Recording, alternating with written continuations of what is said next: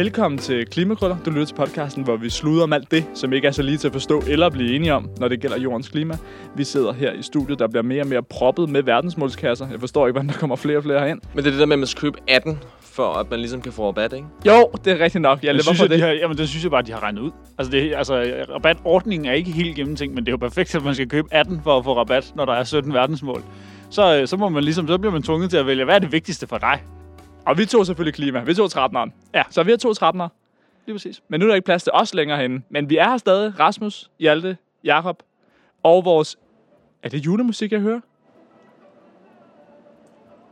Det er sgu da mere sådan noget radiomusik, er det ikke det? Nej, det er lidt hyggeligt. skide hyggeligt. Det synes jeg bare, vi fortsætter med. Nå, men øh, der er faktisk øh, der er flere, mere godt at sige om, øh, om verdensmålskassen, fordi det har Tuberfonden faktisk støttet. Ikke som en del af, af klimakrøller, som en del af noget helt andet. Men de har også støttet klimakrøller. Så øh, jeg tror nok, hvis man sidder som ung og har en god idé, at øh, man, skal, man skal kontakte Superfondet. De har en øh, drømmepulje, der giver op til 100.000, når man får svar på syv dage. Så øh, mellem 16 og 30 år, så kan I høre, så er der øh, altså chancer for at, øh, at blive støttet lidt økonomisk. Og hvis man vil se mere til de verdensmålskasser, altså nu er teaset lidt for, hvad det er for et projekt, så skal man simpelthen følge øh, Sustainability Science Center og sociale medier. Altså, der kommer til at være ting og sager med, med verdensmålskasser. Præcis. Men jeg tænker, skal vi ikke komme over til, øh, til dagens nyhed? Vi har jo også en gæst i dag. Dagens nyhed, den handler om, at danskerne og europæerne generelt, de har simpelthen nedsat deres kødforbrug. En stor undersøgelse fra KFU, den viser, at kødforbruget i Europa er faldet drastisk. Altså, når man spørger, hvor meget kød folk de spiser, sammenlignet med for et år siden, så er det altså 46 procent, der svarer, at de spiser mindre i Europa generelt. Og øh, der ligger vi danskere altså ikke så godt i forhold til resten af, af undersøgelserne. Det er Danmark og England, der ligger nederst. Nej! Rumænien og Tyskland, der ligger øverst. Så i, øh, i Danmark er det cirka 37 procent sammen med baconspiserne fra England. Øh, hvorimod i Rumænien og Tyskland er det sgu rimelig meget fremme. 51 procent og 52 procent. Nu prøver jeg lige at kaste mod i... Er, er det Chisinau? I Rumænien? ah, det er Bukaresti. Chisinau i Moldova. Det er rigtigt. Men øh, altså, det, det får mig bare til at tænke på, jeg synes, det er så fedt, at vi i Danmark har nogle fede udviklingsmiljøer. Vi har godt tech, altså vi har Novo, ikke? vi har Vestas, vi har Seaborg, som skal lave atomreaktorer i, øh, i små øh, Container. containere. Ja. Og alligevel så er vi, altså vi er så, jeg synes, vi er så selvfede, ikke? Altså sådan der, kæft mand, vi kan det ene. bare fede, faktisk. Ja, det Altså, er vi det, tykke. Jamen, men det er også, problemet er jo, i forvejen, Europa ligger jo ikke godt. Altså, nu, nu sidder jeg lige her med, med Atlantic-kommissionen i, i hånden. Ligesom det, altså, det nyeste forskning på området, som siger, at i Europa, der spiser vi 3,5 gange så meget rødt kød, som vi burde ernæringsmæssigt. Mm. Så det der med, at vi hele tiden får at vide, åh, jamen, det er jo vigtigt at spise kød og bla bla bla. Ja, det er det, men vi er bare 3,5 gange over målet. Ej, det ved jeg, argumentet er vel heller ikke, at det er vigtigt at spise kød. Jeg tror, at folk er med på, at vi spiser meget mere kød, end vi har brug for. Så det handler, det handler vel ikke om at overbevise folk om, at de behøver mindre. Jo, men det, det, det gør det faktisk ifølge undersøgelsen her. Siger undersøgelsen? Nej, der bliver du trumpet, Hjalte. De, de snakker om, at der er 50 procent, de svarer, at grunden til, at de ikke går over til mere plantebaseret kost, det er, fordi de ernæringsmæssigt ikke føler, at de kunne undvære kød, eller ikke tror, at de kunne undvære kød, hvilket det meste forskning i hvert fald ikke understøtter. Eller siger det modsatte. Altså, Det er Nu kom- fandme også bekvemt, hvis man tror det, må jeg bare sige. jeg, jeg er nødt til at sige, når, når jeg nu sidder her med dataen foran mig, ikke? Fra Atlantic-kommissionen, jeg kommer med et kontroversielt take, fordi hvis man ser på, på Mellemøsten og Nordafrika, det er der, de har det perfekte, perfekte kødindtag. De rammer lige de 100% af, hvad man bør spise. Og hvor jeg tænker, burde vi i virkeligheden herop have en religion, hvor man ikke spiser svinekød? Hvis jeg skulle skære noget kød fra, så skulle det være svinkød. Vi har jo været seks gange så mange svin i Danmark som, øh, som mennesker. Det er måske et godt sted at starte i hvert fald. Det er en af de to ting, man fortæller, når man møder folk på hostels rundt omkring i verden. Så fortæller man det med, hvor mange svin vi har, og at vores højeste punkt, det er Storbæltsbroen. Så er du virkelig imponeret. Men det kommer til meget, til- eller jeg kommer tilbage til det der med, at vi, vi er selvfede, ikke? Vi, vi tror fandme, vi er det bedste til alt, også i forhold til affaldssortering der, som vi snakkede med Jasper Steinhausen om. Altså, vi er de dårligste i Europa. Hvad foregår der? Kom nu, Danmark. Og så kan vi gå og pege fingre af politikerne og så videre. Det skal vi da også, fordi de er nogle fucking populistiske nogen. Men altså, vi bliver også nødt til selv at komme i gang herude, ikke? Ej, det er rigtigt nok. Så når vi brokker os over hockeystaven og det hele, så kunne det være, at vi lige skulle også se på den hjemlige hockeystav. Altså, kan hockeystaven for vores kødforbrug lige øh, knækkes? Er der en hockeystav for vores kødforbrug? Jeg kunne sagtens forestille, at de fleste danskere, de tænker, uha, i fremtiden, der kommer man ikke til at spise lige så meget kød, så jeg må hellere lige skynde mig at nyde det lidt, mens det er her. Jamen, før det er helt tabu, før det sådan er helt, åh nej, det er altså, igen rygerne. Altså, hvor de tænker, åh oh, nej, det er ved at være Jeg tror, det er tabu. dig, der tænker det. Altså, det- dem, der spiser kød i Danmark, de tænker ikke, jeg skynder mig lige at få noget kød, inden det bliver tabubelagt. Jeg tror, det er meget en hverdagsbeslutning, som man ikke rigtig rykker ved. Det er sådan lidt ligesom, når man øh, hamstrer toiletpapir under corona, så det er bare med at nedfryse en masse kød, Ind med, det, ind med det. inden det bliver for dyrt. Men jeg tænker, Morten, altså dagens gæst, Morten Venter Jørgensen, Ph.D. på Sociologisk Institut, jeg tænker, han ved meget mere om det. Altså, hvad det er, folkene tænker. Om det er hockeystaven, de tænker for deres eget kødforbrug. Barn er ikke sat højt, men jeg er enig med dig. Ja. Det kan kun blive bedre. ja. Skal vi ikke få ham ind? Oh.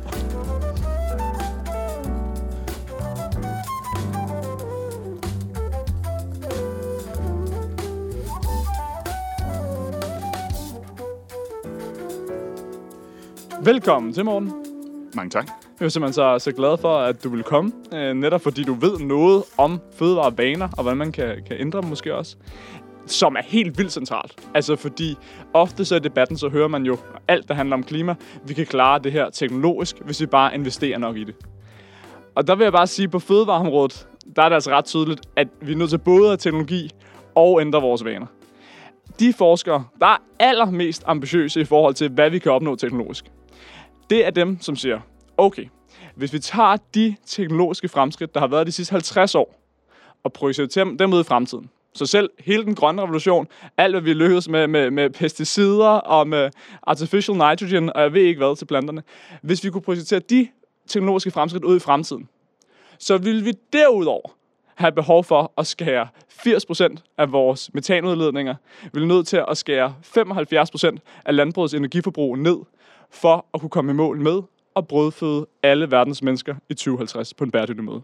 Det ser ikke rigtig let ud, hva'? Det er nemlig en ordentlig omgang. Så selv de mennesker, som siger, alt det teknologi skal der til, de siger, vi skal stadig skære ned på vores forbrug fra drøvtykker-kød på 30 procent. Det vil sige, det var bare lige for at sige, alle forskere, uanset hvor de lever på det spektrum mellem adfærdsændring og teknologi, de siger, vi har brug for at ændre vores vaner. Så Morten, det er det, du skal, du skal give os svar på. Det, er en, det er en øh, svær Yes. bold øh, at komme op og smash på, hva'? hvordan lykkes vi med det? Åh, det er jo et værd spørgsmål. Mit fokus ligger jo på kødforbrug specifikt. Jeg har, har lavet en undersøgelse af unge danskers kødforbrug. Øh, jeg har specifikt snakket med, med unge danskere, som har reduceret deres kødforbrug, og så prøver jeg at kigge på, hvordan den måde, vores hverdag er skruet sammen på, er med til at forme, hvad vi spiser. Altså også, hvordan vi spiser hænger sammen med alle de andre ting, vi gør i hverdagen. Og det er et ret andet fokus, end man tit hører om, og måske også, end man er vant til at tænke sådan på et mere personligt plan omkring madvaner. Ikke? Altså hvis man bliver spurgt, jeg lavede lige øvelsen til et oplæg, jeg holdt i går, hvis man bliver spurgt om, hvorfor spiser du mindre kød, eller hvorfor spiser du meget kød, så begynder man at sige klima, sundhed, altså værdier grundlæggende, eller sådan personlige ting, øh, rationaler, logikker, den slags. Man begynder ikke at sige, om det er fordi, jeg startede på en efterskole, hvor øh, at de havde en god øh, vegetarisk madordning i kantinen, eller det var fordi mine forældre begyndte at spise mindre kød, og det var ligesom dem, der lavede mad til mig, der boede hjemme. Øh, eller jeg fik en kæreste, der var vegetar. Det er ikke det, de, man siger, det er ikke den måde, man er vant til at tænke over det, men det er faktisk rigtig meget sådan nogle ting, der er med til at forme hvad vi gør, og hvordan vi ændrer os, både i forhold til mad, som er mit fokus øh, helt klart også i forhold til, til andre dele af vores hverdag. Men du spurgte ind til løsningen. Ja, altså, hvad, hvad, hvad, hvad kan, hvordan kan man så øh, få folk til at spise mindre kød? Og der arbejder vi i det forskningsprojekt, jeg arbejder på, med, øh, eller leger med, med en, en, øh, en betegnelse, som vi kalder normalisering. Det er selvfølgelig ikke første gang, der er nogen, der siger normalisering, men vi mener måske noget lidt andet med det, end man tit gør, fordi normalisering kommer tit til at handle om sådan sproglig normalisering. Altså, vi skal tale ting op, og vi skal kalde det for noget andet, og vi det skal ikke hedde vegetarret, det skal hedde, det skal hedde en uh, portobello-burger, fordi så er der flere, der vælger den. Eller andet, ikke?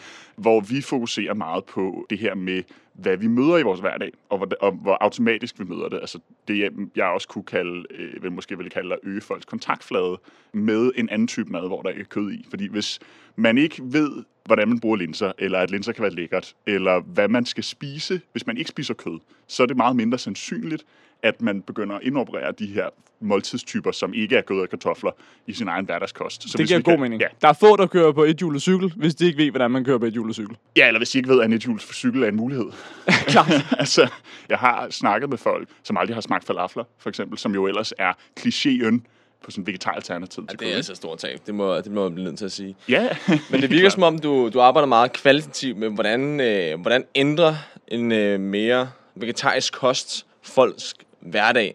Er det, er det dit øh, indtryk, at øh, det, det gør et stort indgreb i øh, folks hverdag, det her med at øh, gå fra kød til ikke kød? en del af vejen er du faktisk den anden vej rundt. Ikke? Hvordan, når folks hverdag ændrer sig, hvordan påvirker det så deres madvaner? Men, men ja, når folk begynder, altså i de tilfælde, hvor folk på en eller anden måde er kommet ind i en proces, hvor de også mere eller mindre bevidst tænker, nu vil jeg prøve at spise mindre kød, så sker der også nogle ting. Grundlæggende så kræver det et arbejde fra den, der, der gør det. Øh, mest fordi øh, det stadig er så niche at spise vegetarisk. Altså måske ikke så meget, hvis man bor på Nørrebro og, og læser på en videregående uddannelse. Øh, så er det nok ret normalt, men hvis man bor i en landsby i Jylland, eller øh, bare lidt uden for København, altså, øh, eller, eller omgiver sig med folk, som, som ikke er veluddannede københavnere eller oceanere, eller altså, I ved, sådan, det, det er selvfølgelig statistik alt det her, nu snakker jeg i meget brede termer.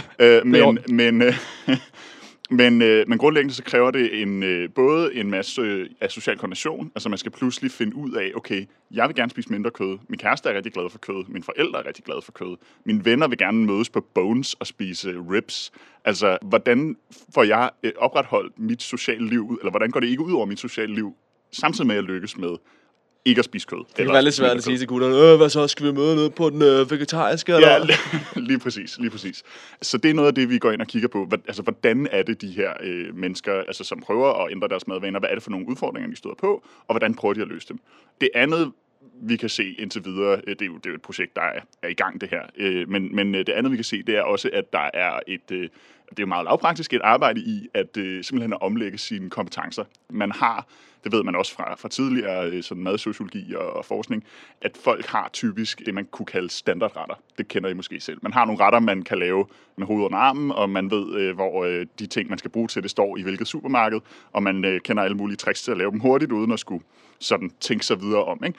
Og, øh, og, og så dem har man måske 5-7 af, som man laver i, i sådan en, en cyklus, afbrudt af nogle mere nogle måltider, hvor man gør sig mere umage.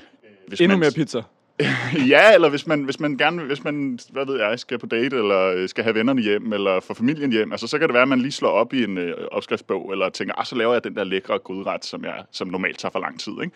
Men når man så pludselig skal have mindre kød, og hvis man ligefrem måske skærer kødet fra, så kan man sandsynligvis ikke bruge en del af de standardretter, fordi standardretterne i mange, til, mange tilfælde vil være centreret omkring kød. Så det vil sige, at man bliver nødt til at skulle finde finde nogle nye retter og opbygge rutiner rundt om dem. Hvor kan jeg få de her ingredienser? Tit er de vegetariske, plantebaserede ingredienser svære at få i supermarkederne, så man skal også finde ud af, måske at gå i flere supermarkeder, der er der nogen, der beskriver. Kig bag på varerne, er der mælke, mælkepulver i det her, eller kan jeg godt bruge det? Øh, så det kræver et arbejde. Men er det stadig tilfældet, det der med, at, at folk ikke kan finde de plantebaserede varer? Fordi jeg, jeg oplever, er der ikke et kæmpe udbud, hvis man går ind i Rema 1000 eller i Netto? Men jeg tænker, eller? er det ikke mere det der med, som du siger, det handler om at kende den indhjulede cykel. Altså det der med, mm. hvad kan en squash bruges til? Man ved godt, at den, den ligger nede i netto, men man altid siddet og tænkt på, jamen hvad fanden skal vi bruge den squash til?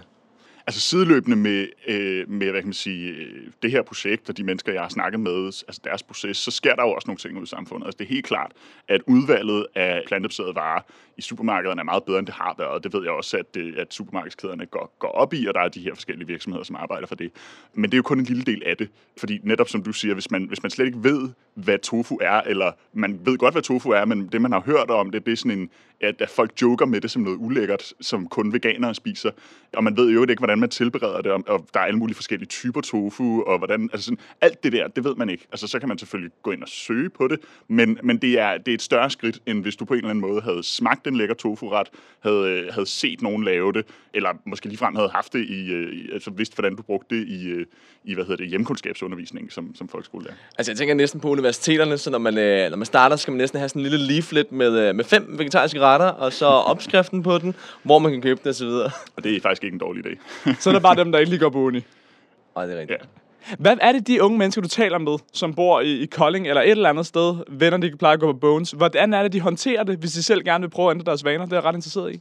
Faktisk så er en stor del af det, så vidt jeg kan se, at de er enormt fleksible man er måske vant til, det har jeg selv været, at tænke meget i kasser. Ikke? Altså enten så er man vegetar, eller også så er man ikke vegetar. Og så kan det være, at man er pesketar, så spiser man fisk, men man spiser ikke de her kødtyper og sådan noget. Men i virkeligheden, så er folk enormt fleksible, tit på grund af de der social koordineringsting. Så det kan være, altså jeg, jeg havde en, han, øh, han blev først, han begyndte først at spise plantebaseret, da han øh, blev skilt fra sin ekskone. Før det, der havde de nogle kødfri dage men da han så flyttede for sig selv, så blev han veganer, fordi så nu, nu skulle han kun lave mad til sig selv. Ikke?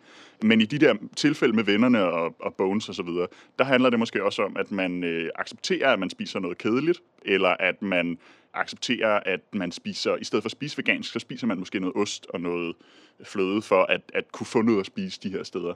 Men det kan også være, at man, øh, at man tager, tager øh, tøjlerne og siger, øh, hey, det her sted, det er mega fedt, lad os tage på Halifax. Øh, nu fik de lille grejs reklame. Øh, fordi, fordi, der kan man, fordi der kan man faktisk både få noget til mig og noget til jer. Ikke? Altså sådan finde nogle kompromiser, at man, at man bruger den ekstra energi på at være med til at koordinere, når man mødes. Noget af det, som er helt vildt svært, når folk de taler om det der med at skære deres kødforbrug ned og sådan noget, det er, at vi taler om jamen, de allermindste, altså de mindste børn, og de ældste mennesker i vores samfund, de skal jo i virkeligheden stadig have, i hvert fald nogle mejeriprodukter, muligvis noget kød. Og det gør jo, at vi meget tænker som en god ting at spise kød og spise, fordi dem vi virkelig skal passe på, de skal have det. Hvordan får vi ændret logikken omkring kød og få indset, om i virkeligheden er måske mange af os, der spiser for meget kød. Måske får vi for mange gode aminosyre. Der er forskere, der decideret taler om, at det kan være, at det er det, der er årsagen til flere krafttyper, at vi får for mange aminosyre, som giver for meget vækst i vores celler. Hvordan får vi ligesom ændret synet, når der rent faktisk er nogle grupper i samfundet, der fortsat skal spise kød, eller i hvert fald mejeriprodukter? Jeg tror, der er nogen, der vil udfordre den der med, om man behøver at spise kød og mejeriprodukter. Det ved jeg at blandt andet, at Dansk Vegetarisk Forening har haft øh, fokus på det her med at sige, øh, hvis man ved, hvordan man gør, så kan man faktisk godt spise øh, enten meget få eller slet ingen animalske produkter. Men kræver det ikke som, for meget tænketid i hverdagen? Øh, jo, men, men, men der, der tror jeg også, det man ikke tænker så over så tit, er jo også, at der er masser af mennesker, der spiser kød, som spiser super usundt, og som måske ikke decideret fejler nær deres børn, men altså de, som, med børn, der vokser op på kartofler og sovs. Ikke? Og det er heller ikke super, super sundt, så, så man skal jo i princippet altid for at spise sundt vide noget om, hvordan man gør det, uanset om det er med eller uden kød. Når det er sagt, så, øh, så tror jeg, at en, en del af, af udfordringen er, er det her med, at man også, altså nu er der, kom, nu er der kommet ny kostråd, det, det, det er da et, et fint skridt, som ned hvad kan man sige, øh, skærer ned for, hvor meget kød de anbefaler folk spiser, og også nævner, hvordan man så, altså hvad man så kan spise i stedet for, ikke øh, linser og bønner og sådan noget. Men de her vejledninger er bare meget langt væk fra folks hverdagsliv, så det er kun et første skridt. Altså så skal det ligesom videre til, at man også møder det ude i kantinerne eller i skolerne og alle de steder, vi kommer i vores hverdag, som faktisk kan have indflydelse på, hvad vi spiser derhjemme. Men tænker, nogle af de mennesker, som taler for, at vi skal have et mindre kødforbrug, der siger de så, at om løsningen er, at vi gør det til en højtidsting. At vi kun spiser det til, til jul og til fødselsdag og sådan noget. Men der er det jo igen, at vi ligesom ophøjer kød til noget helt særligt, til noget helt specielt. At vi ligesom forguder kødet, og det når det skal være rigtig fedt, så skal vi have kød. Hvad tænker du om den løsning, det der med at gøre det til, til højtidsretter? Altså man kan sige, den del af det, som handler om at spise kød mindre ofte, det er jo fint. Altså, øh, hvis man lige skal sætte det lidt i kontekst, så alt efter hvem man spørger, hvordan man regner, så skal vi inden for de næste 20-30 år reducere vores gennemsnitlige kødforbrug i Danmark mellem øh, 65 og 90 procent. Det er rimelig voldsomt. Det er rimelig meget, og det sker ikke af sig selv. Altså, det sker måske, øh, jeg tror, Coop snakkede om, at deres kødsal øh, falder omkring en halv til en hel procent om året. Ikke? Og, det, og det er ikke, altså det er deres, hvad hedder det, særlig frisk kød. Der er også nogle andre ting, som, det er ikke, den, udvikling er ikke særlig klar. Nå, så der er altså for mig at se også brug for, nu har jeg snakket om at normalisere plantemad, der er også brug for at afnormalisere kød. Og det kan lyde hårdt, også fordi der er mange følelser forbundet med kød, og man netop tænker det som noget nostalgisk, man øh, spiser til jul og den slags. Men hvis vi skal i mål med det her, den her store omstilling, så bliver vi også nødt til at gøre op med ideen om, at kød er det lækreste og det ypperste og det, der kommer på bordet, når det skal være særligt fornemt. Jeg tænker, der kan selvfølgelig også være en god ting, det der med, at man, man kun gør det til højtider, det der med, at man bliver tvunget til at spise vegetarisk udover, og så går det op for en, jamen, øh, der kan være masser af lækker vegetarisk, men man bliver tvunget, som du siger, til at finde de der 4-5 opskrifter, fordi det, øh, det skal vi trods alt spise øh, 350 dage af året, så tænker på den måde er det måske meget fint. Jeg tror, jeg især bekymrer mig for, hvilken effekt danskernes fødevarevaner har på resten af verden. Fordi hvis der er noget, vi taler om, så er det jo, hvad vi gør i Danmark, er virkelig ligegyldigt. Det er, hvad de gør i Kina. Og der tænker jeg bare, hvis vi bliver ved med ligesom at få gudet kødet til noget helt specielt, som, Wuh, nu er det bare jul, nu skal det være lækkert. Jamen, så tænker kineserne der, mums, det, det vil jeg da gerne have, for danskerne og europæerne, de kan godt lide kød. Det er jo Danish Crown det er jo Danish Crown, det er vores det stærkeste brand. Fremskrivninger af, af det globale kødforbrug øh, forudsiger faktisk, at, at det vil stige et sted mellem, jeg tror, det højeste tal, jeg så, var 150 procent og, og ned til 70 procent. Altså det vil sige, det er voldsomt meget, også når man ser på, FN har været ude og sige, at vi skal faktisk, altså også på global plan, skal kødforbruget rigtig meget ned. Danmarks forbrug ligger over gennemsnittet, så vi skal mere end, end man skal, øh, hvad ved jeg, i, i Græ- nu, Grækenland tror jeg også spiser meget kød. Jeg, jeg, jeg skal nok lade være med at hoppe ud i, i andre lande end Danmark, det er Danmark, jeg ved mest om. Men i hvert fald, at der skal ske rigtig rigtig meget, så der, jeg giver dig helt ret. Det er også fordi, altså vi skal ligesom kunne vise vejen for, hvordan man kan spise lækker mad, hvor man ikke mangler noget, også til højtiderne, som, øh, som kan gøre, at dem, der stræber efter at spise fornemt, at det, de så stræber efter, faktisk er mere bæredygtigt, end det har været. Hvis vi nu går tilbage til Danmark igen, hvad tænker du så om fremtiden? Du snakker om, at øh, det handler meget om traditioner, altså kødetraditioner. Som 20 år, tænker du så, at det kommer til at se en del anderledes ud, fordi man har en ny generation, som ligesom er vokset op med det her vegetariske? Altså, øh, det håber jeg da. Det bliver vi nødt til. Det, det, man, kan, man kan godt komme til at lyde lidt alarmistisk, ikke? men altså, vi, er jo, vi er jo efterhånden der, hvor at hvis, der, at, der, at hvis vi ikke har gjort noget om 20 år, så kan vi så se frem til, at der er nogle andre ting, der er blevet rigtig svære. Det er selvfølgelig ikke kun, hvis vi ikke får reageret på klimakrisen på kødområdet, men også på alle mulige andre, på alle mulige andre områder. Så vil vores samfund også se anderledes ud, bare på en ikke særlig sjov måde. Ikke? Så jeg håber da, og, og arbejder også for, at, at bæredygtig madkultur bliver normaliseret. Og, og nu, nu, sagde, nu brugte du ordet, ved, ved, det ved jeg godt ikke, hvad det du mente med det, men nu brugte du ordet tvang før. Og det, øh, det er jo slet ikke der, vi er. Fordi øh, det, det er tit det, som, igen det der med, at der er mange følelser omkring kød, det er tit det, folk bliver bange for. Skal vi så have proppet øh, falafler ned i halsen? Det er selvfølgelig ikke det, det drejer sig om. Det handler mere netop om det der med, at vi på forskellige måder får udbredt nogle andre måltidstyper, som forurener mindre, så folk ved, hvordan man laver dem, kender til dem, og faktisk også har en chance for at opleve, at de er lækre. Stærkt. Ved du hvad, det, jeg håber, og vi tror på, at Morten, du løfter den opgave. Du får os i mål med den. Ah, jeg skal i hvert fald, øh, jeg skal i hvert fald se, hvad jeg kan gøre. Jeg synes, Jakob han startede med et uh, langt og svært bold og, og komme op og smash på, men jeg synes, det kom rigtig fint op. Og, Det var fornøjelse, den du ville komme herind i hvert fald. Jamen, det var hyggeligt at være med. Tak.